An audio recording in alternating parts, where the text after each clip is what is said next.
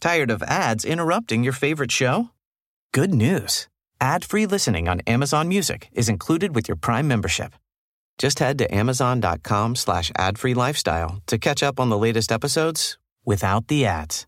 Enjoy thousands of ACAST shows ad-free for Prime subscribers. Some shows may have ads. The 80s Rewind Show podcast. It's time, it's time to bring you yet another amazing episode. And now, welcome your host. Rob, the face for Radio Burgess. Enjoy the show. Hello, hello. It's the Rewind Show podcast with me, Rob the Face Radio Burgess. Welcome along to the podcast, and I'm so glad you're here to join me today. Uh, thank you for joining me. Um, I love the 80s as much as you do, clearly. That's why you're here. So do me a favour, if you can, like and subscribe, and if you can share the love about the show to your friends and your family and your neighbour, your postman, and anybody you meet, that'd be absolutely wonderful. Thanks. I really appreciate it. In advance, I know you're going to do it for me. It's brilliant. I spoke to a fantastic guest today, a wonderful, wonderful man. Uh, Jack Hues from the band Wang Chung, who had hits with uh, Don't Let Go, Dancehall Days, and Everybody Have Fun Tonight, as well as many, many more. Uh, we spoke about his early days um, starting a band and playing guitar, and we spoke about Wang Chung supporting the cars, and as well as that, his solo work. I've been really lucky with the 80s Rewind show to meet such amazing people and lovely people, and Jack is one of those people that is just absolutely lovely. I had an amazing morning with him talking about music and things we loved, and uh, we had a lot in common. We're both Beatles fans, evidently. um, but Jack could not be nicer and more accommodating. So thank you, Jack, for your time. Anyway, I hope you enjoy the podcast, and don't forget like and subscribe. And uh, well, let's just get to it. So, um, where did it all start for you? Where, where, did, where was the genesis of music that made you go, "This is what I want to do"? Was it an album? Was it a film? Was it an experience? What was the first thing you? It was the Beatles, and uh, it was hearing "Please Please Me" on the radio, and I was only like seven years old, maybe eight years old. But um, I, I heard that music, and I've told this story many times before. But I was I remember it. I was in the kitchen with my mum, and she was doing the washing up and stuff. And "Please Please Me" came on the radio, and I, it just caught my ear, you know. And she was listening to it, and it's got that chorus that goes, "Come on, come on, come on, come on." And she went, "Oh, come on then," and sort of like turned it off, you know. and I just sort of thought, this is interesting because this is like she doesn't like it, and I really like it, you know. Um, so it sort of lodged, and then I think I probably saw them on the Royal Variety performance soon after that, and uh, yeah, and and I think certainly from there. Uh, that was what I wanted to do. And, you know, my dad was a musician. He played saxophone. So there was music in the house and stuff, but it was jazz, predominantly sort of big band jazz, I suppose. And um, so it was there. And I, you know, I didn't really, well, that's it's not true to say I didn't like it. I did like some of the records that he played, some of the Dave Brubeck and Paul Desmond stuff. But I was, it was too, I was too young to get it at all. Do you know what I mean? But the, obviously the Beatles, I was uh, still young, but it was, but I really did get it. And I wanted to learn guitar. My dad very kindly bought me a guitar, like a very basic acoustic, you know, and insisted that I had proper lessons. That was the sort of deal. If I was going to learn guitar, I had to have proper lessons. So I went to this, what seemed to be an old lady, but she was probably like certainly younger than I am now. and uh, she she taught me to read music and play guitar in a fairly unrestricted sort of way. And otherwise, I wasn't having to play classical guitar in that strange way that you have to sit Right. with classical guitar. So I could put it on my you know right leg, Bob Dylan style, and strum away. And she helped me with figuring out chords and stuff. You know, so it was good. So was the guitar at the time, being young, was that, was that your sort of um, channel for getting that expression? Was Yeah. it, was it definitely was. one of I started writing songs probably when I was 11, 12. I remember being in a band at school and writing, the band was called The Footprints. And, uh, and I wrote a song called Through and Through. If, and I sort of wrote, I'm trying to think, did I write the lyrics? I think I did actually write the music and lyrics. And uh, play it to if you want. No, I'm just kidding. I can sort of remember the first section of it. It, was, you know, it wasn't terrible.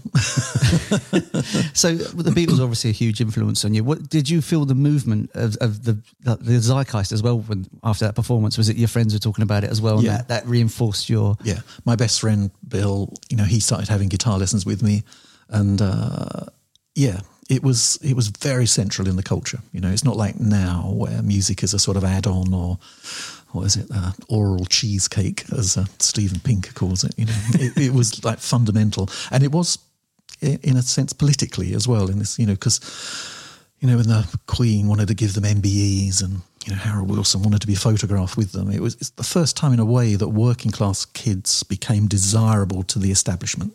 You know, and I don't think that's the case anymore. Yeah. I can't imagine the Queen wanted to be photographed with Thom Yorke, even. Do you know what I mean? So, I suppose it gave working class kids a reachable goal as well. At that point, there was Well, no, it did. yeah, It was that and football, you know, with the, the ways out in a sense, you know. But it was also, um, yeah, I, I think it was a sort of window to a whole different way of looking at life, really, which was that sort of the, uh, what's his name? David Lynch would call it the the art life. right, Yeah. yeah. Do you have a like a Beatles period? Is it early Beatles or late Beatles? I suppose the later period I, I, I still love, you know. I mean, but some of the early stuff is great too. You know, I was working on things we said today a little while ago. Uh, sometimes I get slightly obsessed with songs, and uh, I did this gig where they wanted me to uh, sort of do a little acoustic gig um, and talk about the songs that had formed me, as it were, that had made me. and I chose things we said today as the Beatles song because it's so well crafted. Yeah. So I wanted to learn how to play it so I could show how the back end of the middle eight dovetails into the front of the chorus. And Yeah. All these, not that technical, you know, but things that make you sort of think, oh, right, yeah, it is. This is a whole very sophisticated way, or well, not even sophisticated, it's a very elegant way of songwriting. You know? Yeah. Did Yeah. it did it make you um, deconstruct your own writing in a sense when you looked at it? Uh, does it make you sort of think, you know, I could Yeah. have written differently if I'd if I'd known this when I was eleven or Maybe, yeah. Yeah, I mean, they have that story, don't they, about going across town to find the bloke who could play B7. so I suppose there was a bit of that going on. But by the time I was playing in bands and stuff, uh, this, this was around the Let It Be period, but also when I was into the Cream and, and starting to get into prog bands as well. You know? Right. So the musical horizons were actually pretty high, you know. Yeah. Uh, so those guitar lessons that I'd had for four years or so, you know, um, stood me in pretty good stead to try and figure out what was happening on Roundabout by Yes or Yeah. whatever, you know. I mean, there's, it's interesting the Beatles didn't have any lessons really at all, and then they wrote No. these amazing songs without any lessons. And it, but lessons or no lessons, everyone writes brilliant songs if they're brilliant songwriters, don't they? It's, Exactly. It's really Yeah. strange. Yeah. It doesn't matter which way you path you take, as long as the songs. It's true. If a song sounds great on acoustic guitar, it's a good song, isn't it? It's the, the adage I always hear, which I think is right.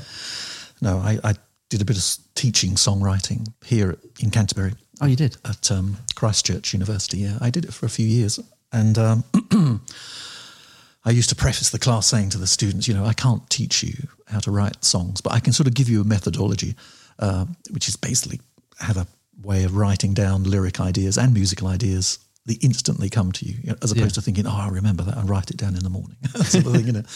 And it's kind of being, you know, switched on all the time, really, or to observe what's going on around you, you know. Um, but yeah, I, it was interesting how there were certain people there uh, who just naturally Yeah. write songs. They just just, understood the language. They understood the kind of emotional relationship between the lyrics and the words, and the melody and the harmony and stuff. It was just all there. And there were others who really struggled, you know, with, with those relationships. You know, Yeah. And um, and in, in a sense, the more they thought about it, the worse it got. you know, on that respect. But I do think, you know, when they sort of say everybody's got a song inside them, I do think everybody does actually, you know. Yeah. And this, the experience of trying to write a song, at the very least, gives you a lot of respect for people who can do it. You know? Yeah, yeah. Is, does that happen to yourself? Are you walking down the road and you think, oh, oh a lyric, and you, you have to write it down? Do you, do you put it in your phone? Do you put it on a piece of paper? Sing it, in, sing it into my phone these days. Yeah, you oh, know. yeah. my, my phone has a lot of recordings of me going.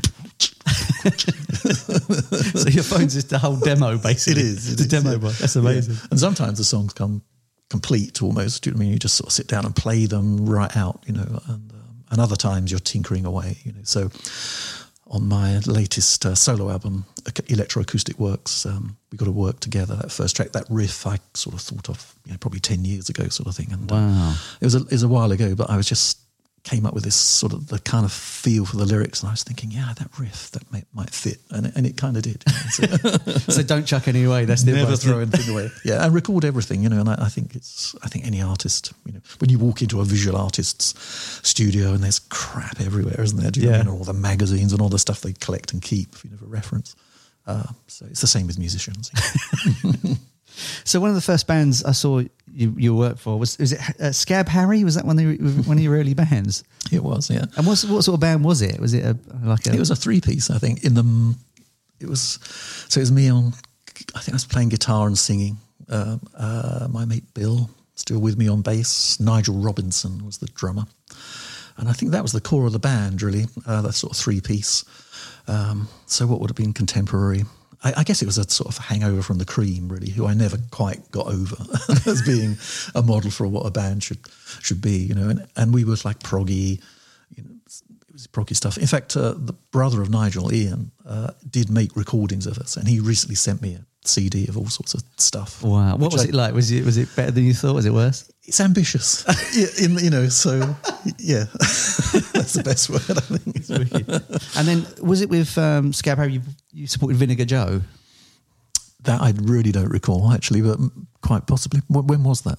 Uh, that would have been uh, early seventies. Yeah, if yeah, if I was supporting anybody, it would have been with that band with Scab Yeah, yeah. yeah. I mean, because they're one of the greatest bands that never really broke through. Okay, like, yeah, yeah, yeah I do remember the name, but I can't remember the band particularly. It was Elkie yeah. Brooks okay. and Robert Palmer, uh, and then after that, was it the Intellectuals? Was that your band following?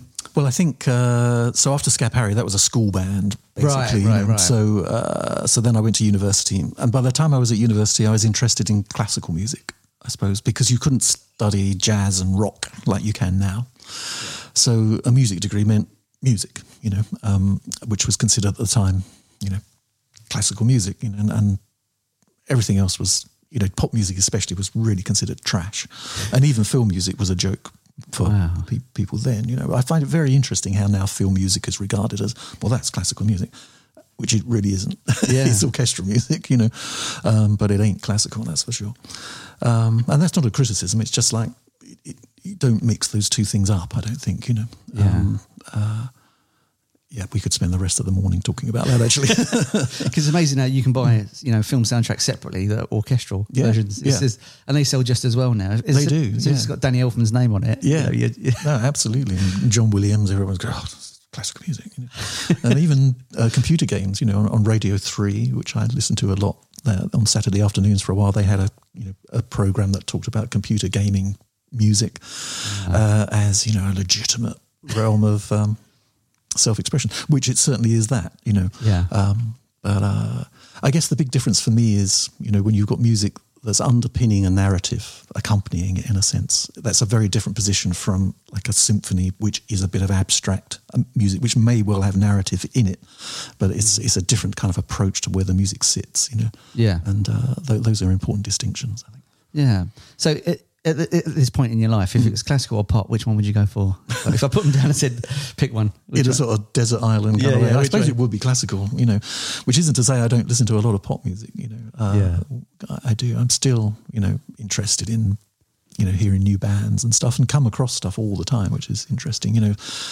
Most recently, the the Floating Points album um, with uh, Pharoah Sanders and the London Symphony Orchestra. I guess it's hard, well, it's file under jazz. They file it under, you know.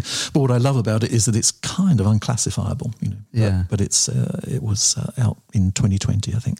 It's a masterpiece. Is it? Like is it? really amazing? Yeah. So if people going into that sort of music, would that be your go-to album for the moment? Would you say? Uh, right now, it would. Yeah. Although I can't think of many people who would come back to me and go like, "Oh yeah, it's brilliant," because it's got uh, saxophone, improvised saxophone right. all over it, which a lot of people seems to bother modern the modern sensibility that somebody's just kind of meandering their way through it. I love that personally, but uh, people seem to want to just have something more structured. Is there kind of snobbery involved? It sounds as like the kind of. I don't know that snobbery. I think it's a taste thing. You know, uh, I think you know, jazz is a four-letter word, and a lot of people are offended by it. You know, well, offended is too strong a word, but they just don't like it, like the sensibility of it, you know. Yeah. And I get that. I didn't, you know, for many, many years, I didn't uh, really buy jazz albums and stuff, you know. And uh, I, was, I was thinking recently about, you know, uh, Peter Wolf, who produced Everybody Have Fun Tonight, you know, he joined uh, Frank Zappa's band. Right. And, uh, and Frank uh, had musicians that were you were either in Miles Davis's band or Frank Zappa's band if you were one of those kind of high powered trained in Berklee type musicians in the states, you know. Yeah. and uh, I remember people talk, uh, Peter talking to me about Miles, and I was like, don't really know his his work, you know, which I didn't in the eighties, you know. And Peter said, "Oh God, you know, that's grabbed took me out in his car, and we drove around, you know, wherever we were, like West Hollywood or something, and uh, listening to Nefertiti. And I sort of thought, oh yeah, this is pretty good. And I bought the album, and I liked it, but Yeah. it wasn't until the nineties when I was working with Chris Hughes, who played me kind of blue. Uh, which is That's the, in, album. a sense the classic Miles album, Yeah. entry, entry level Miles album, uh, that it suddenly dawned on me what was going on. And I don't know whether you have this, but sometimes something that was really pretty opaque to you suddenly illuminates and Yeah. becomes fascinating. And so I spent, you know, a lot of time then getting myself acquainted with that sort of jazz, the the classic Yeah. jazz stuff, you know. For me, it was um, Led Zeppelin. The first, Okay. When I heard Led Zeppelin the first time, I just thought, oh, this is, I can't get my head around this. Interesting. Yeah. And um, Billy Connolly says you either get it or you don't. I Yeah. think I think that's a great way of looking at things, especially Yeah. when you get older as well. Yeah.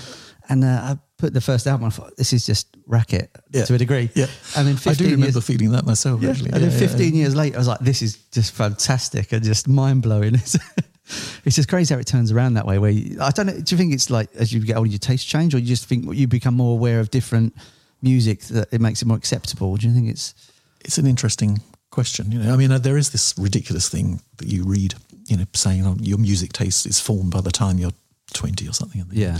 It's crap, I think. You know. um, so I think it's, I don't know. I think some people use music a bit like a, well, I think people, what am I, who am I to talk about people? But I observed over the years, you know, people using art music like a mirror. So it has to reflect them Yeah. back, back to themselves in some way or other, you know. And I think as you get older, maybe that lessens and you start to hear music as it is, and then you go to it and, Yeah. and sort of absorb it into yourself, you know. So it depends whether it's a sort of um, a sort of narcissistic process where you just want it to be like you, you know, or whether it's a sort of exploratory process where you want to kind of expand your thinking, and and as your thinking expands, these bands or musicians or whatever it might be uh, come into your orbit, you know, and, Yeah. and then you get into it, you know. And maybe you get more analytical as you get older as well about, you know, Yeah. like you said about the songwriting, you get a bit more sort of, you, I don't know, maybe people start to understand music on a level they don't understand why they understand it. If Yeah. that makes any sense. Yeah. Well, maybe even the whole notion of understanding music is inflating what you're doing, really. You know, because it's like uh, I remember there's that there's that s- thing, isn't there? You know, there's there's there's just good and bad music. There's there's no sort of genre Yeah. definitions. You know, jazz, classical, rock. Un, you know, whatever. um, but Miles sort of slightly, it's attributed to him anyway, the, uh, slightly refined it by saying, you know, there's just music that interests me and music that doesn't, you know. Yeah. And I think uh, that, and again, it, you know, some people I think are just happy for music to be in the background while they're getting ready for a club or something like that. And then it's got to be a certain sort of mood and it's got to with them where they are. Yeah. Other people want to sit and listen to the music and, and find out about it and see where it's going, you know. And there, there are a lot of people like that, I think, you know. Yeah. And, uh, and that's, that's the difference, maybe. you know. I had a, a sort of similar thing where I, the power of music frightened me at one point. And I was um, I was DJing in a club for many years, Mm-hmm. Yeah. and I was playing a dance classic, and I I think I had seven eight hundred in the room, something like that. It was quite busy, and um, I remember playing this song, and I said, right, and the chorus now sing, and this they all sung exactly at the same time, Mm-hmm. and uh, this whole wall of sound just hit me, like Yeah. like, and I was like, oh, this is scary. Yes. it's either you embrace this power Yeah. or you you get frightened by it. And I was terrified for a minute, uh, Yeah. like because I just thought anything can happen, but nothing happened. Everyone was having a great time and they had their hands in the air and stuff. But you you understand the power of if you get the right sort of emotion going Yeah. with music, you can do anything with it. And when you see um, sort of, or you read historical riots at rock concerts and stuff like that, I totally understood it in that one second. Mm-hmm. Like I get how you could just say, you know, smash the place up and people will do it mm. because everyone's just in the same place at the same time and the same mindset. It's a very interesting phenomena. It is, yeah, yeah, yeah. yeah, yeah. The sort of mass hysteria, isn't it? Really? It's- it's crazy. Yeah, yeah. but it's a very positive thing as well. I think you know, that 100%. experience of being in a crowd at a gig where you're all in the same moment with the same emotion, in a sense. you Yeah. know, and uh, and it's being transmitted at you from, by another human being, Yeah. rather than a film or whatever. You know. That's why I think the, the live experience over the two years of COVID has been really. I've missed that so much Yeah. because you know seeing lots of bands and just being in the room with strangers that put their arms around you and hello mate. Yeah, you know, so you know this person is your best friend for the next two hours. know? yeah, yeah, yeah.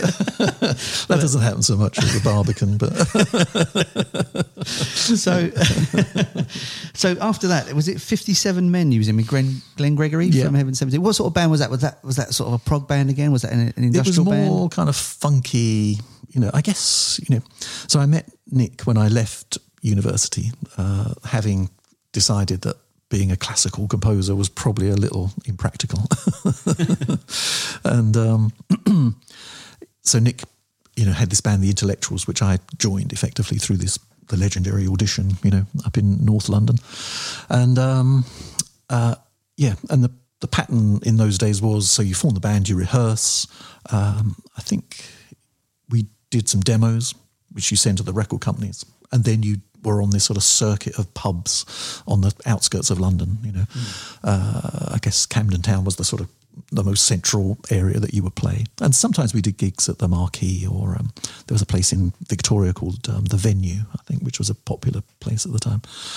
Um, that probably was a little later that, that we did those places, but um, but yeah, you were sort of on this thing, and the record company guys would come and hear you because they would drink in these pubs, you know, and then they'd sort of sign you or they wouldn't, you know. And with the intellectuals, they didn't sign us, you know. So we thought mm, maybe it's me and Nick sort of singing and stuff. We were crap singers, you know, in fact, we were pretty awful all the way around, really. So uh, we thought, you know, get Glenn in. He's a bit like Bryan Ferry, a bit kind of like suave, and Yeah. attractive, you know, and uh, get uh, Lee in on bass. I think I guess Nick was still playing guitar at this point, so Lee Gorman played bass, and uh, we had a keyboard player. So me and Nick on guitars, I guess. So it was quite a big band. It felt like a, like Fifty Seven Men. It was called that because it felt like there were Fifty Seven Men, you know. Um, and Darren Costin was on drums, of course, by that time. Uh, so the same thing. Did some demos. Interested in the demos, you know. Came to see us. Not interested in the band. Wow. you know. So um, the next time around, we sort of thought, okay, let's slim it right down. And and I guess we sort of there was it was possibly breakup time at that point for me and Nick and Darren. But I said, look, let's uh, you know, I'll sing, I'll play guitar. Nick, you need to play bass, and Darren, you play drums. So we're like a little three piece, you know. And I guess the Police were a sort of a, a model at that time because Right. they were massively successful. But I could see how touring will become practical and stuff within that format, you know. And um, yeah, and we did the demos, and we didn't do any gigs, and got signed. so they didn't actually see what they were letting. So on in. record, you were fantastic. exactly, yeah. So yeah, so we yeah we signed to this little label called Rewind Records. Wow. And, uh, so they put out the first two singles that we ever did, and John Peel played one of them. Uh, and was fairly disparaging about it, I think, but nevertheless he played it, and um, you know, and we built up. We did more of these the sort of London gigs and started building up a sort of following. Um, by that time, a guy called Dave Burnand joined the band, and, and that's where it became Huang Chung, Yeah, H U A N G. Yeah. So was you signed to Astra at this point? It was, was um, Arista. Yeah. Yes, Arista. So the, the Arista deal came out of us, yeah, from that process of having the little indie deal, Yeah. and uh, and we had a manager, and he kind of talked Arista into doing a, I think it was a two album or maybe it was a three album deal that we did with them, you know, Wow. but always an option for them to get out of it if they wanted to. Get out clause, yeah. At that time, was you writing songs for uh, Points on a Curve at this bit? Was was it sort of aiming towards that? Was it? Well, the Huang Chung album was our sort of live set, you know. And uh, when you talk about, you know, the songwriting on that album, I mean, we want to reissue that this year because it's the 40th anniversary of this year. Fantastic. So, uh, in fact, I downloaded all the files for the for the multi tracks last night, actually, and uh, Wow. it's really interesting to to hear it. And it's a good record. It's for me, it's got a you know song like Tina Na has got a lot of uh, my attempting to write a song that uses modern harmony, but within a sort of rock Yeah. context. You know, so it's. Uh, it's quite a strange sounding song. You know, uh, you could listen to it in some ways as a sort of prototype of Dancehall Days Yeah. uh, which it, it sort of is, you know. But um, if if uh, if you ever want me to talk you through the chords, I can, and you'll be like, "Wow, they're pretty dissonant chords." Yeah, so- and was it true David Geffen changed the name? Is that yes, right? yeah. Wow. So when we signed, uh, so we did the Arista album. Uh, at the end of that process, I wrote Dancehall Days. And uh, Dancehall Days was clearly a, a sort of hit song. There was a very different sense from people when then they heard that track. You know, it's kind of suddenly our publishers wanted to invite us out for lunch and stuff. You know, and it's all like we even met them before, really. you know? And uh, so, and then we did a version of Dancehall Days with Tim Friese-Greene. Tim Friese-Greene was at that time working with Talk Talk. And Right, was, yeah, yeah. Like considered to be state of the art, but also experimental. The sort of Nigel Godrich of his time, I suppose. You know. Uh, but the experience of working with him was tough, actually, because it was it was kind of like he wanted to make the record basically, and then have me sing on it. Yeah. And I didn't like what he did with it. I don't think any of us did. You know. Um, So we, was it just going to be you just doing vocals and he was going to do all the music and stuff? essentially, Yeah. by, in the eighties, you know, that was kind of going that way because you had drum machines and Yeah. synths, and it started to that model of needing the band in the studio uh, to play stuff was no longer even desirable. Really, it was like so he was trying to get a much more quirky kind of pop thing out of it, and that version of Dancehall Days is going to be on the on these reissues, you know. Um, and listening to it now, I sort of think, nah, this this isn't good, you know. So anyway, we had this point where we recorded Dancehall Days for Arista, and um, but we got a new manager, and this new manager sort of said, you've got to get out of this Arista deal and sign to an American label because this degree of musicality that you've got, and I don't see that in a sort of self-aggrandizing way. It's just like with the the music quality that we were aiming at was different from you know the bands that got signed in this in this country. you know. Yeah. Um, so David essentially um, got us out of the Arista deal, you know, which felt dangerous at the time in a way because they were kind of like, okay, let's do a second album, you know, uh, and we're willing to go with that. And David was like, no, we want to, we want out of the deal, and we want that recording of well, you can keep that recording of Dancehall Days, but you know, we we won't don't want you to apply the re-recording clause to it. Right. So they agree to all these things, which in retrospect, I'm sure they regret, or sort of maybe thought, "Oh wow, how did we do that? Did David talk us into this?" You know? but David was a very good manager because he could talk people into that stuff.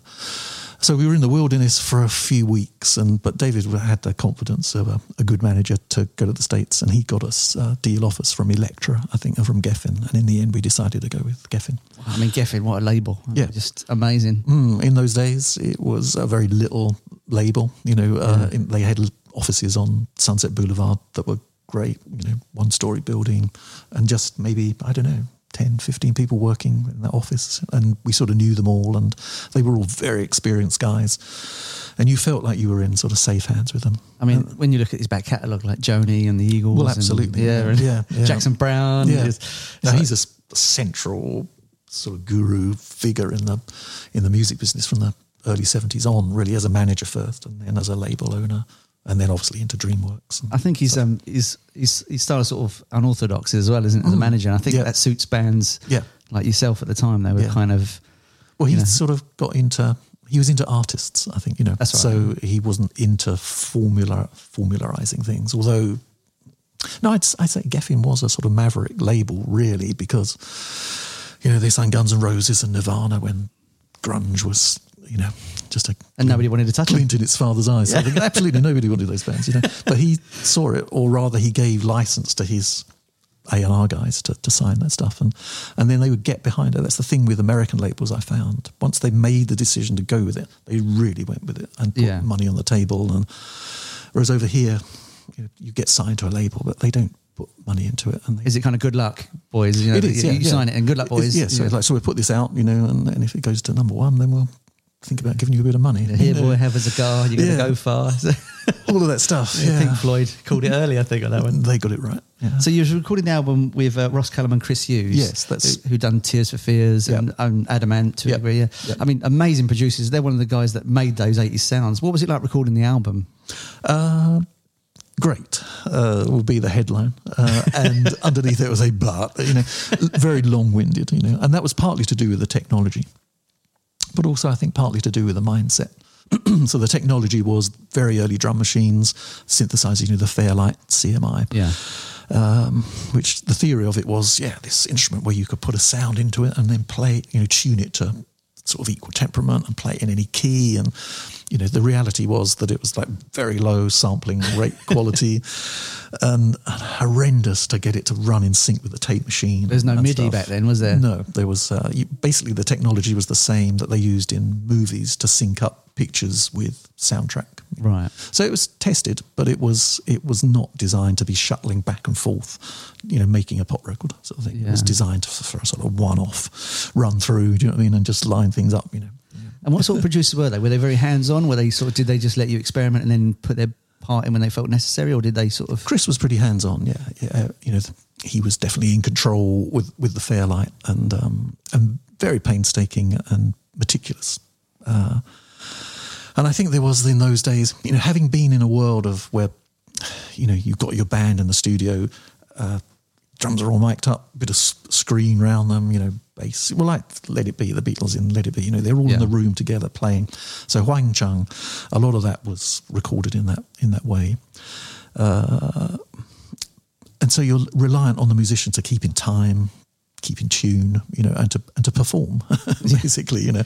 And I think once these machines came in, especially doing the drum parts, Mm. there was this sense, okay, well, that it's going to be in time because it's a machine. you know. Yeah. and also it's not going to do fills all the time because it's a machine, you know. so was it was solo. like heaven on earth, really, in some ways. Uh, but on the other hand, you've got this very sort of there's no life coming from it. You know, you, Yeah. you have to sort of create that. Really, you know, that's sort of Frankenstein. You have to put a few forty thousand volts through it, sort of thing, to try and get it to to have some energy. You know. Um, Was it easy to lock into the drum machines? Like- yeah, yeah. I mean, I enjoyed it. You know, and there were all sorts of records that were made with drum machines at the time that we loved. You know, Yeah. so um, Dare, the Human League album, springs to mind as the first kind of truly. I mean, I know there's German bands, Kraftwerk and so on doing stuff, but for me, Dare was the first like English good songs. Uh, that that whole kind of feel for things that English bands had, you know, that was Yeah. done entirely ele- electronically. And know. it was at Abbey Road you were you were recording. We were recording Points on the Curve at Abbey Road. And yeah. Studio Yeah. Two, Studio saying. Two. Yeah, Wow. yeah. That, that big, big room. And we were there every day for, I'd say, I say nine months. You know, maybe it wasn't quite that long, but it wasn't far short of it. And the whole album project took about a year to, Wow. to do. And did it? Did the Abbey Road? Because I know you're a Beatles man. We was talking Massive. before we Yeah. talking earlier. Yeah. Did the magic ever wear off for you being in that room, or every day when you stepped through the doors, you're like, "Wow"? Was it? There was, you know, making an album is a definitely a journey, you know, and that's it starts off frothy and great like all journeys do, you know, and then there's that long plateau slog of actually, you know, getting the hi hat Tired of ads interrupting your favorite show? Good news. Ad-free listening on Amazon Music is included with your Prime membership. Just head to amazon.com slash ad-free lifestyle to catch up on the latest episodes without the ads. Enjoy thousands of ACAST shows ad-free for Prime subscribers. Some shows may have ads. right, or whatever it might be, you know, these little nuts and bolts that have to be great. And certainly the thinking with the album was that if every single ingredient was, inverted commas, perfect, then the song would be perfect. you know. Yeah. And that it was now possible to make the perfect pop record, you know. Yeah. So I think we all had that aspiration. But of course, it's a ridiculous idea, you know, and, and making great records is all about capturing moments That's and it, yeah. a certain sort of energy and stuff. It took me a while to figure that out, but, but in Abbey Road, no, we were meticulous. And uh, I was saying earlier, you know, sort of doing vocals at Abbey Road for me, you know, we, we did them in Studio Two. It would have probably been better to use Studio Three and somewhere Yeah. a little less. So you'd be on your own in this huge Oh, room. this massive room Doing a vocal. Yeah, yeah. So you set up headphones, baffle in front of you, the mic, and everything's going into the control room, which was on effectively first floor level, and all you had was this window that you couldn't really see into it from that ground floor level. Yeah. And uh, you know, you do a vocal take. Uh, so you're hearing the track, hearing your vocal, and at the end of it, there's silence, sort of thing. So you speak into the mic, go, "How's that?" You know, nothing until they switch the talkback button on, and then when they do that, you can hear that everyone's laughing and someone's telling a story, and they go, "Yeah, it's great, do it again." You know, so okay, do it again, you know, and after about the fourth time, your voice is starting to go, you know, and they're like, "Yeah, starting to get there now." You know, it's like, you know, is anybody actually listening to these takes? You're probably having lunch. because again, you know, these days, you know, you can do take after take after take and keep them all, you know, and Yeah. then review it. But then you would do a take on a vocal track, and then you'd erase that track with the next take. you know, Wow. sort of. So you know, and I would have this sense of like, well, I nailed that line, you know. And it's Yeah. like, no, we just do the whole thing again. It's like, don't you want to keep that? It's like, no. so it did get frustrating, lonely, and you know, it was despairing at some points. but still amazing. yeah, Uh, but uh, yeah, absolutely, you get over all that, you know. And uh, but I guess you know, I, I learned a lot about the disciplines of working in in music, working as a musician, as an artist, and Yeah. that it's. um I used to say Do you, this um, to my son Harry. "I mean, Music isn't fun. Yeah. Do you it's like about really nailing things and, and kind of achieving an objective. You know, It's a shame that musicians today won't really get a studio experience anymore because it's all in the box with computers. Isn't it? Yeah, It's a shame it no is. one has that. Sort of. Yeah. I know standing on your own in the Mid Studio 2 singing Yeah. was Miserable. at the time, you know, oh no. But Yeah. I, I mean, you wouldn't have changed that for the world, would no, you? no, no, absolutely. And I was very aware towards the sort of mid 80s. You know, we were working in studios like Ocean Way in the States Wow. and in LA and Hit Factory in New York and stuff. And That's amazing. uh, and to work in those studios was a thrill, and I loved it. You know, that the during the eighties, you know, the tour we didn't do that much touring, but the live thing I found pretty stressful. You know, but Yeah. working in the studios, I adored it. The, the, The, um, the atmosphere and the concentration on The, stu- detail. the different studios as well. Was there a different sort of working ethic and Totally. atmosphere in that? Was the Americans more softer than the British? Was it? I've heard that before. Yeah, um, I don't know, it's softer. They, they were more professional. Oh, okay. I think. I mean, I say that Abbey Road was super professional in this sort of BBC kind of way, in that everything worked, and they found innovative solutions. You know. Yeah. But uh, I can remember doing work in the Hit Factory in uh, in New York City, and this was when I did my solo album after Wang Chung, and we were in there during the day. Uh, and when we left at sort of like nine in the evening, they broke the studio down, and another band came in and recorded from like ten till six or something the following morning. And when we came back in at sort of 10 the next morning, the, the whole studio, almost down to the book and the page it was open at, sort of thing, was back where it was before. Do you know I mean? So that you. Remarkable the, the the way the engineers and the tape ops were Are they, are they, disciplined are they quite experimental in the states as well? Like in Abbey less Road, experimental. Less would say, experimental, yeah, So it's much more professionalized. You know, much more Right. kind of uh, uniformed to a degree. yeah, you, you, you get a good. It sort of reflects in the music in a way, you know. Yeah.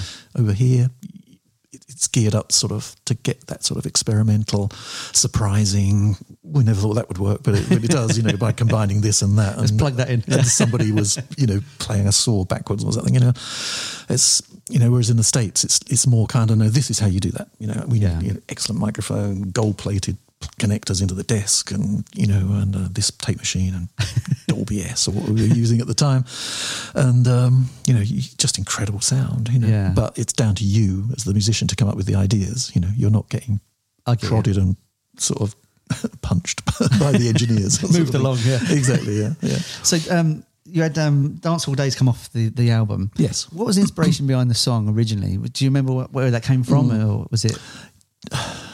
I don't. It wasn't inspired by a particular event and stuff, but it was a sort of a mix of uh, you know, Dancehall Days was kind of remi- um, rhymed with Dolores Haze, and Dolores Haze was a character in Nabokov's book Lolita, which I was reading at the time, and I think the whole dancehall thing, you know, when my dad, when I was young, you know, like when I was like first learning guitar, sort of 12, 13, 14, I used to play in his band Right. um, in a highly underage sort of way, you know. Um, so the dance hall was maybe the pavilion in Gillingham where he used to play, and I used to be in his band, you know. so there was some sort of nostalgic thing going on, and I think that's the emotion that people get from that song, and certainly at the time they did. The first video we did was with Derek Jarman, Wow. and uh, yeah, so Yeah. Derek was uh, he would make pop videos, the stuff he liked. Uh, to finance his movies, you know, um, and I felt very honoured, you know, to be helping him to finance Caravaggio or whatever he was working on at the time. Um, but um, yeah, he he picked up on that nostalgic thing. So his video uses some Super Eight color video film that his father took at the New York World Fair and stuff, and video footage of him as a baby in Scotland. And um, so you know, I think that you know when I, you, and everyone we knew could believe doing sharing what was true, you know, the sort of idealism, idealization of the past is something in dancehall days. So it was definitely sort of uh, that nostalgic thing was going on. Musically, I always think that it was influenced by Little Feat and their wow. their sort of shuffly kind of feel, you know, and uh, so that's that sort of the you know strong backbeat, Yeah. but, but the rhythm is you know it's got that sort of Yeah, thing. it's kind of loose and tight at the yeah, same time. exactly. Yeah, and I sort of wanted that. Uh, and I- but working with drum machines, trying to get a drum machine to do that in the early '80s was nigh on impossible. That was a very time-consuming process, but we sort of came up with it. You know. Yeah. There's a wonderful. Um, I was on YouTube, and uh, there's yourself doing it on um, Top of the Pops. Yes. I think it's. I think it was December or January. I can't remember what it was, and you were you were just really enjoying yourself Yeah. doing the song. Yeah. and it was amazing. It was a thrill to be on top of the pops. Was it? Um, on a side note now about Top of the Pops, was it um, a fun experience? Because uh, you see documentaries now, and they say it was very much sort of regimented, like you know, like you all dance and sing and throw balloons around. Was did you get that vibe when you were there? It was a bit like that. You know, there were these big cameras, you know, sort of on the massive stands that moved around quite quickly. Yeah. And there were maybe 30 people in the audience. You know, you, when you watch Top of the Pops, it seems like it's this you know, 100, 200 people having a party, you know. uh, and there was this kind of you know so there's probably I guess two stages. So one band setting up on one stage while the other's doing their thing.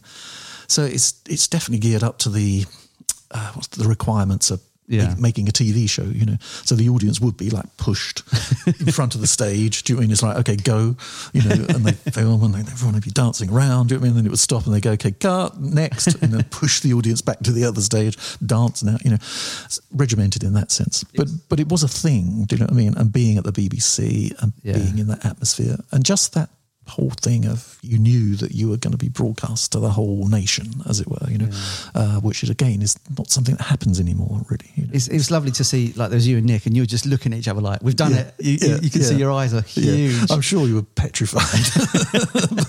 but but there, I think you know the great thing about being in a band is that you get to share these experiences, you know, and so they become real to to you guys, that sort of thing, you know, because it's very hard to communicate what it's like to Yeah. people who've never done it, you know. Yeah. Yeah, I mean, it's just an institution that's. I, I miss it. I used to watch Yeah. The Pops like religiously, whether Yeah. I hated what was on or not. Yeah, which one did? Because a lot of it was just shite, wasn't it? You know, But you had to see. Yeah, but yeah, but there was occasionally, or I suppose more than occasionally, there was stuff on that was great. You know, and sort of Bowie when he was on, and and Nirvana. when yeah, they- absolutely. I don't think I was watching it by then, but it was uh, yeah. But I remember the Bowie appearances were thrilling. You know, Yeah, and, uh, yeah. and certain artists, you know, you just really get into what they were doing. You know, I mean, you've you've had an amazing sort of like, if you're a rock person, Mm. music person, journey from Abbey Road to Bowie places. It's it's been an amazing journey for you, isn't it? It has. It really has. Um, yeah, and I think the whole thing of working in the states a lot as well was a massive bonus. Did know. you was it were you touring with the Cars for a while? And what what were they like to work with? Were they? Great.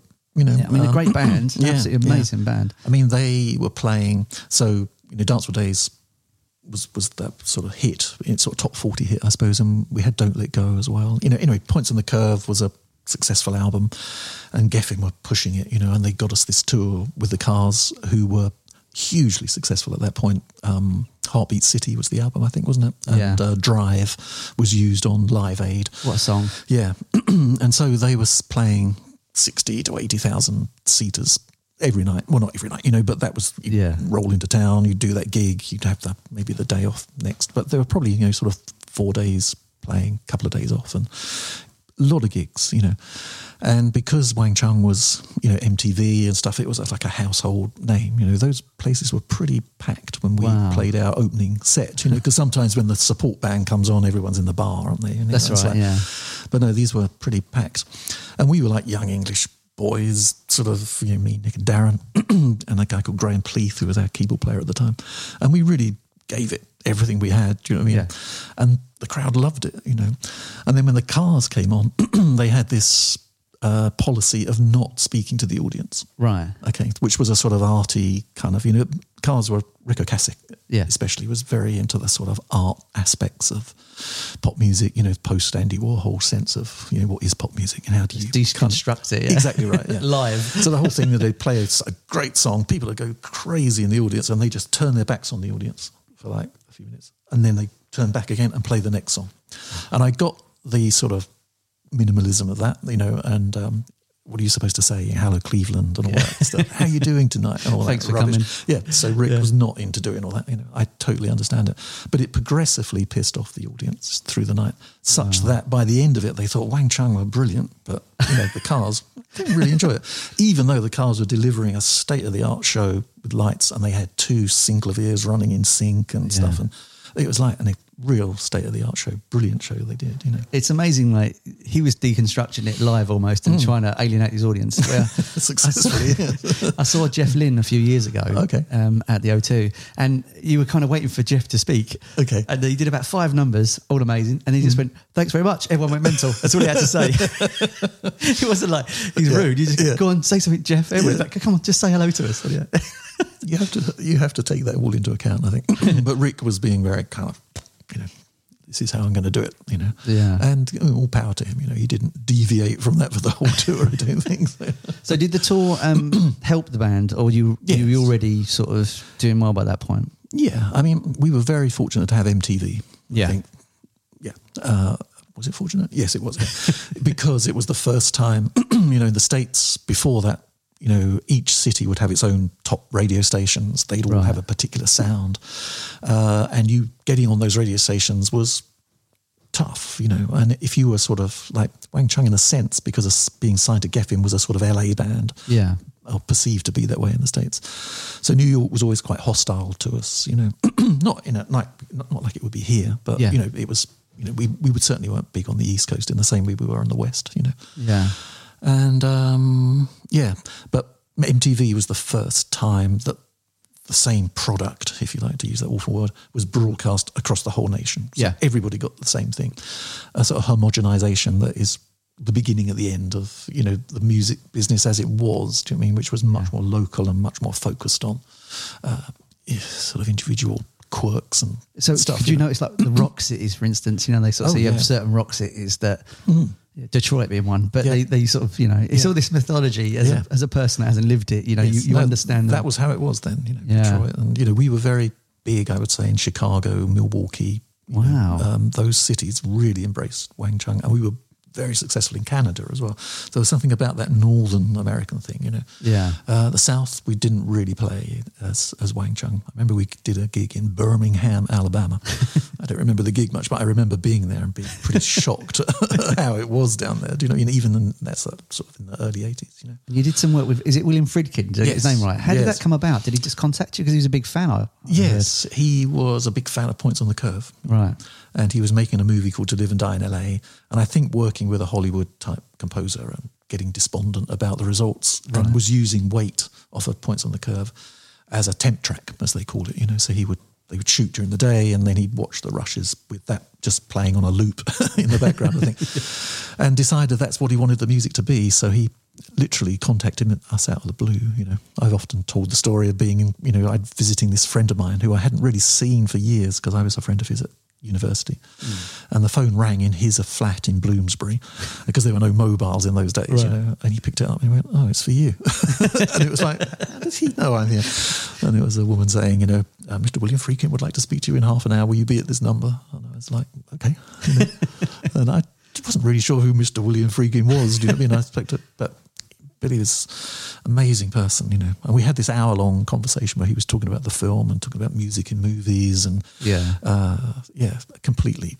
Did, he, did he got have to say, I'm William Friedkin from The Exorcist? He probably did. Did he have to drop me. that? Yeah, I don't think he did say that, but I think I found out later, sort of thing, you know. But he may well have done. Yeah, he's not. He's, I mean, you know, Billy has this. I call him Billy because he's a friend. He's a friend, That's yeah. what I call him. Uh, he has this reputation, you know, being really difficult and fiery and even scary, you know. But he was never less than charming and Yeah. lovely to me and Nick. You know, um, he- just a great guy. I wonder sometimes if that reputation helps him get his work done. Yeah, yeah, absolutely. And I think in that business, God, you've got to be tough, man. It's, Yeah. it's not like making pop records. I mean, it's it's it's a fairly ruthless industry. The film industry. Like, I, mean, I mean, the music industry can be terrible, but Yeah. I think the film is, you know, Yeah. I mean, the music industry is, yeah, uh, but somehow it's, it's kind of understandably terrible when it's terrible. If you know what I mean, it's, it's like there's a game to be played. If you want to play it, you've got a yeah, chance, assuming you're any good, you know. and if you don't want to play it, then you're not going to get anywhere, you know. Uh, but the movie business, you know, my two of my children are actors, and uh, I don't envy their experiences of being at the whim of people who haven't got a clue what they're doing, basically. know. there's a lot of bluffing and there the best. a, yeah. just massive hierarchy of people, you know. Whereas in the music business, there's you and the songs you've written, and then there's a producer who you hopefully choose well, you know, and then a record label will hopefully get behind you and have a go at getting yeah. on the radio and stuff. That's how it was in the 80s, anyway. It's Yeah. relatively simple because the chains of ownership, as it were, were clearly defined. You know, the record companies owned everything. They put a lot of money into it. They needed to get the money back. You know, and if they made a profit for you, great. And if they didn't, well, they took the hit for the loss. You know, which always seemed to me a fairly reasonable way of operating for an artist, at least. Yeah. Yeah. and then after that, Mosaic came out, didn't it? Yeah. And that was with is it Peter Wolf? Yeah, Peter Wolf produced. And uh, he did um, Starship, Yeah. and obviously everybody had fun tonight was the big track off that album. Yeah. What was the difference between the two albums? Did you notice a difference between your writing from Points of the Curve to Mosaic? Yeah, doing the movie soundtrack with Friedkin was, uh, you know, played right into my prog rock, arty, farty sort of ideas about making records. You know, and the album we released had "To Live and Die in LA" on it, the song obviously, but in but it had four songs on side one, and then instrumental stuff from the movie on side two, which to me mirrored Bowie's albums Low and Heroes, and I love that format of Yeah. songs instrumental. And so I, I was in heaven, but of course it didn't really sell to Live and Die in LA, and it didn't have a top forty hit. You know, not pop top forty. You know, Billboard top forty. So uh, it was kind of like, you know, guys, you got to have a number one record. You know, otherwise it's good night. You know? and uh, so that that was the game to be played. You know, and Peter Wolf was a guy who had hit records. You know, and the record companies believed in producers very much in those days to basically kick the bands until they produced uh, another "We Built This City" sort of thing, which effectively Peter did. You know, he took "Everybody Have Fun Tonight," which when I you know, Nick came up with the initial sort of ideas for it, and I sort of wrote a song, you know, that had that chorus, but sort of fleshed it all out. And I wrote it as a sort of slightly Hey Jude ballad type Yeah. thing, you know. And Peter sort of said, "I love that song, but we got to speed it up and make it everybody have fun tonight." And I go, "No, Peter, you don't get it. It's meant to be ironic. It's meant to be, you know, if only everybody could have fun tonight." And he's like, "Nah, nah," you know, and he just you know programmed it all up in the synth in the synclavier did a great job, you know. And Peter is like irresistible. He's just forward momentum, enthusiastic, positive. You know, me bleating away in the corner about this or that. He's kind of like, ah, whatever, you know, just carries on. Doesn't seem to deflect him at all from the, the objectives, you know. But Peter's a great musician as well, you know, so he was sensitive to, you know, Eyes of the Girl and the other really great tracks on um, on Mosaic. You know, he facilitated great deal, and we worked with great singers in, in LA. This Siedah Garrett was on that album, who was writing with Michael Jackson and in his band, and uh, Amazing. and we worked with Brian Malouf, the engineer, who was Michael's engineer as well. You know, and so we were really in the sort of top echelons, and uh, yeah, working in great studios. It wasn't Ocean Way that we were in, but it was one of those kind of So there was a lot- smart LA places. Yeah, There was a lot of pr- pressure on that single and on that album. there wasn't was, yeah. It was definitely, yeah, make or break in a way, and um, it made. You know, it did, It did. what it was supposed to do, and uh, and then we were out on tour with Tina Turner. Wow. and that that was an amazing tour to do. You know, That Again, woman's amazing, isn't yeah, she? phenomenal. Was it every night? She, could- she was just killing Yeah. it, I imagine. Yeah, yeah. She used to arrive like literally, almost like get out of the limo, walk on the stage, do the show, get off the stage, get back in the limo, go back to the hotel. We never saw her apart from one evening where she watched our set, and afterwards was very lovely, and you know, so that was all great, you know. But she was. Uh, the thing I remember about her was doing Top of the Pops. Actually, All right. one of the times we did it twice, you know. So um, she she was on basically, and it was at this time when Top of the Pops there was always this tussle between the MU who wanted the bands to play live and the record companies who wanted the bands to mime because you know if the bands were couldn't play which quite often they couldn't you Yeah, didn't want to you just want to hear the record you know so but they compromised by having the vocals live and the backing track recorded you know so Yeah. I remember doing my vocal you know little voice and everything you know and then she was next up and did her I Can't Stand the Rain or whatever it was that she did. It was just mind blowing hearing her singing in that room, which was almost like she didn't really need the mic. Do you know? Yeah. She just filled the room, filled the space with her presence, and filled the sound of her voice was just mind blowing. So I saw um, Edwin Starr once. Okay. And they said to me he doesn't use monitors because he blows them up. And I was like, no way. Anyway, I stood at the front and he nearly blew my glasses out. I know exactly what you mean. Yeah, that yeah. power. You're like, Yeah. how does this come out of a person? Exactly, you know, she's little, you know, it's like, but, uh, but no, I used to watch her shows uh, on when we were on that tour, and great, you know, and her band was great. Oh, I can imagine, yeah. and a lot of English guys in that band, I think, at the time. Oh, really? And, uh, yeah. And at first they were a bit, when you're doing a support slot, you know, there's always that, how much of the stage have you got? Do you know what I mean? And to begin Yeah. with, we were like in a sort of like six inch strip at the front. Do you know what I mean? And, uh, but they listened to us a couple of times and kind of like, eh, these guys are pretty good. So they gave us a bit more room and we ended up, you know, being mates and being helpful. Oh, so, that's amazing. Yeah, yeah. And your video for um, Everybody Have Fun Tonight was Godley and Creme, wasn't it? It was. And I mean, they're quite arty for their, their time, wasn't they? They're well? super. So it's Super sort, they're sort of, yeah. to me, they're the jazz artists of the video world. Yeah. And what Very was, creative. Yeah. What was their experience like working with them? Were they were they fun? Were they? Uh, I bet Yeah. they were great party boys. That's what I've yeah, heard. we didn't do any partying. I, you know, I'm very boring when it comes to all that sort of stuff. but uh, no, they were very focused, you know. And the, the video shoot was simple for me in the sense that it was like, you know, come dressed in black, don't smile, sing the song, and keep as still as you possibly can. And they filmed me like maybe eight times doing the song, and then some poor person had to cut it all together, you know, uh, so that you get that weird flickery thing. But our model, of course, was Peter Gabriel's Sledgehammer. Yeah, when I was watching the video the other day, I thought oh, it must be a huge Yeah. sort of influence on it. Yeah, no, it definitely was, you know. And uh, I think we met Jan Svankmajer, who made Sledgehammer and did all those stop motion videos. And he was going to do something, but uh, didn't work out in the end. Yeah. I think that was towards the end of like when we were doing Warmer Side of Cool and that very last album that we did for Geffen. Yeah. Yeah. So when did you when did you sort of first go solo? When was that? Um, well, Nick and I, you know, the, the process of making the last album, Warm Side, Warm Side of Cool, was, you know, we'd done Everybody Have Fun Tonight, and we sort of got this entirely new audience, uh, of party people, sort of thing, you know. So then it was kind of like, okay, so make another party record, if, if, you know. Yeah. And uh, and I think I was really pulling back towards now I want to make another To Live and Die in LA record, you know.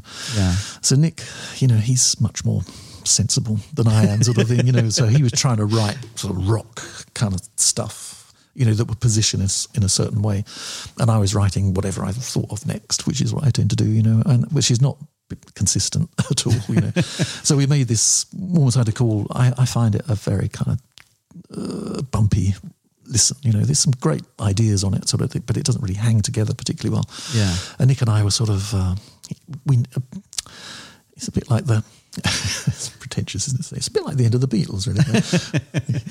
We're not in that league, but uh, but it was similar. You know, we wouldn't actually have a massive row about things, you know, but there was a lot of like, I don't really like this sort of silent kind of like, you know, grudgingly letting Yeah. Nick do his whatever, you know, thing, you know, and he would grudgingly listen to me, you know, write a long outro for some song and have Vinnie Colaiuta playing on drums and be kind of, mm, it's okay.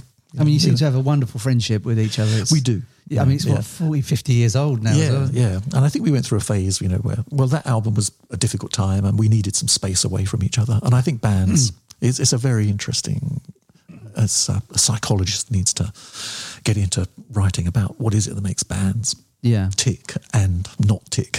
you know, uh, it's people say oh, it's like a marriage, but it's sort of worse. really. when you were when you were writing um, with Nick around, were you, were you writing with Nick in mind as opposed to your solo work where you can be more intros- introspective kind of thing?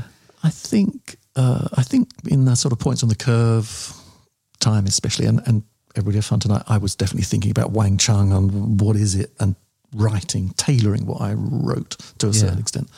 But I think with To Live and Die in LA and Warmer Side of Cool, I, I wasn't. I was just thinking we need to do something amazing, and that will come out of just being true to the next thing I write. Do you know what I mean? Rather than Yeah. trying to sort of design it in a sense, you know. But uh, for whatever reasons, I wasn't writing particularly great at that time, or certainly not writing stuff that was catching people's imagination. And also, I think the zeitgeist was changing uh, in the sense that, you know, the of Cool came out really on the cusp of Nirvana and Guns N' Roses being signed to um, to Geffen, and in, in a way, it sort of felt like overnight almost the '80s finished when Nevermind came out. One song, yeah.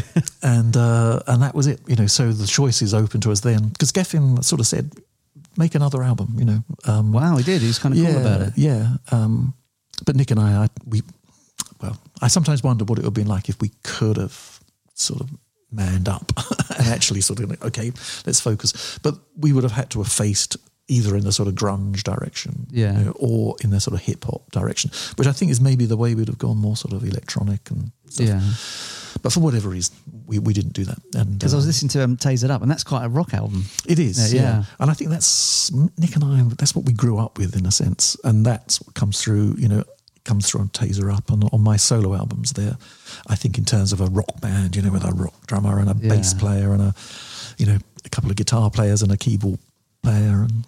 Yeah, sort of that. That still is what I like to listen to most. I think that's the most durable. Yeah, and what's lovely as well, I was listening to your your what I don't know how you pronounce the name, um. Oh yeah, orchesography. That's, yeah, I got it right. yeah. Well, I You got did it right. very good. Yeah, I've been yeah. practicing that for days. That's great, Robbie. Because that's um, classical and you, you, you know the Wang Chung together. So Yeah. you're kind of blending those early influences that you liked and that Yeah. together. And it's if people haven't heard this album, they need to get it. It's on Spotify. Yeah. I've played it endlessly. Oh, cool. So it's just basically your songs with an orchestra, isn't it? It is, but yeah. it, it works so well.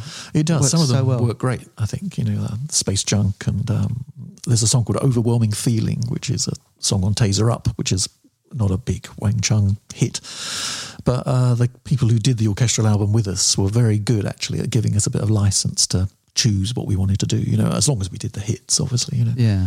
And I feel overwhelming feeling on orchesography is far better than it is on Tazer So Up. did they approach you or did you approach them? They approached it- us, yeah, and Wow. initially they just wanted to do, I think, dance Dancehall Days and everybody have fun, you know. But we talked them into doing a whole album, and uh, they probably regret. But uh, but it made it great fun, you know. In a sense, you know, hiring the orchestra for the day, you know, get them to do ten songs rather than just two, you know. So, Yeah, yeah, that's yeah. great. So you're touring at the moment as well, aren't you? Planning to in august Planning to in August, yeah. yeah. This is 2022. In case Yes. people listen to it four years from now, I forget to put that in sometimes. And so, whereabouts are you touring? you local or? Yeah, well, we got some gigs uh, in the UK. We're doing these. Um, it's called Let's Rock. Let's Rock, and uh, so it's an '80s kind of show. Uh, I think it is all oriented around the '80s. And we're doing one in Newport in in Gwent, I think. Right. And then we're doing one up in Sunderland, Wow. near where I'm not sure, but it's a long drive. and if anybody wants to find out about you, where's the best place to go? That's a good question. Uh, I, the Let's Rock website, I would say, would probably be good, you know, because our Wang Chung website is a mess, and Nick and I never sort of look at it. But I tend to post on my own sites, uh, so that's jackhues.com, and uh, and especially my Facebook, which is just Yeah. Jack Hues, Jack Jack, Hues. Hues. official sort of thing. So, know. just a couple more questions. Hmm. Um, if you were starting in this business today, what advice would you give a young musician? Uh, I always remember uh, reading a similar sort of question. I think it was Carly Simon doing the interview, and she just said, "Learn your instrument." and I thought, yeah, easy enough. But in a way, that's very good advice, you know. And I know you could advise get a great suit, get a, you know, get, you know, work out how to use social media and stuff. I don't know whether you can ever really work out how to do that. Do you? I think ultimately, uh, you know, I've met and worked with lots of bands over the years. you know, Yeah. and, and lots of them are brilliant, you know, like really good. But what you've got to have is a song that connects with a, a mass of people. you know. Yeah. And that doesn't mean it's got to be some sort of football chanty crap thing. Do you know what I mean? It's just got to touch people in some way, you know. Yeah. And when you've got that, then everything else sort of falls into place, you know. And you can't get that by thinking, okay, I'm going to sit down and write it. You know, it's just going to come to you one day. and but mm, so make sure you're ready for it, you know. And for that, uh, iPhone, Android phone, whatever, you know, make sure your voice recorder works, and get used to singing into it. Get used to jotting down musical ideas. I, th- I think, you know, there are two halves of the business in a sense. There's the writer side and there's the performer side. You know, the performer side is great, and some people are very drawn to that. For me, it's a treadmill because you just got to keep doing it and doing it and doing it. So the writing side is where the money is. I think everybody understands that. Yeah. So uh, I would advise, you know, if you've got a feeling at all for writing songs and stuff, then get doing that, and uh, and don't think that you're just going to be able to do it because you want to. It's got to come out of something deep inside you, and that's going to require quite a lot of application. And like I say, just have the means with you to record any ideas that you get whenever you get them. That's amazing. Jack, what can I say? Thank you so much for talking to me today. It's a great had, pleasure. I've had a wonderful time chatting to you. Good, it's been great. And um, so Jack's on tour. Go and check it out on the dates. Check it because obviously this could be four years from now. um, and Yeah. check out the Wang Chung albums. They're all on Spotify and there's lots of brilliant stuff. Thanks. And um, yeah, thank you so much. It's a pleasure. Thank you. If you enjoyed today's episode, make sure to subscribe and leave us a review.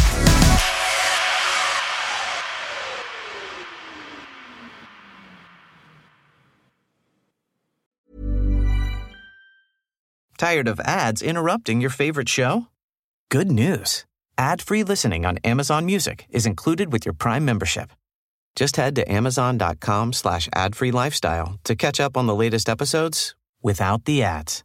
Enjoy thousands of ACAST shows ad-free for Prime subscribers. Some shows may have ads.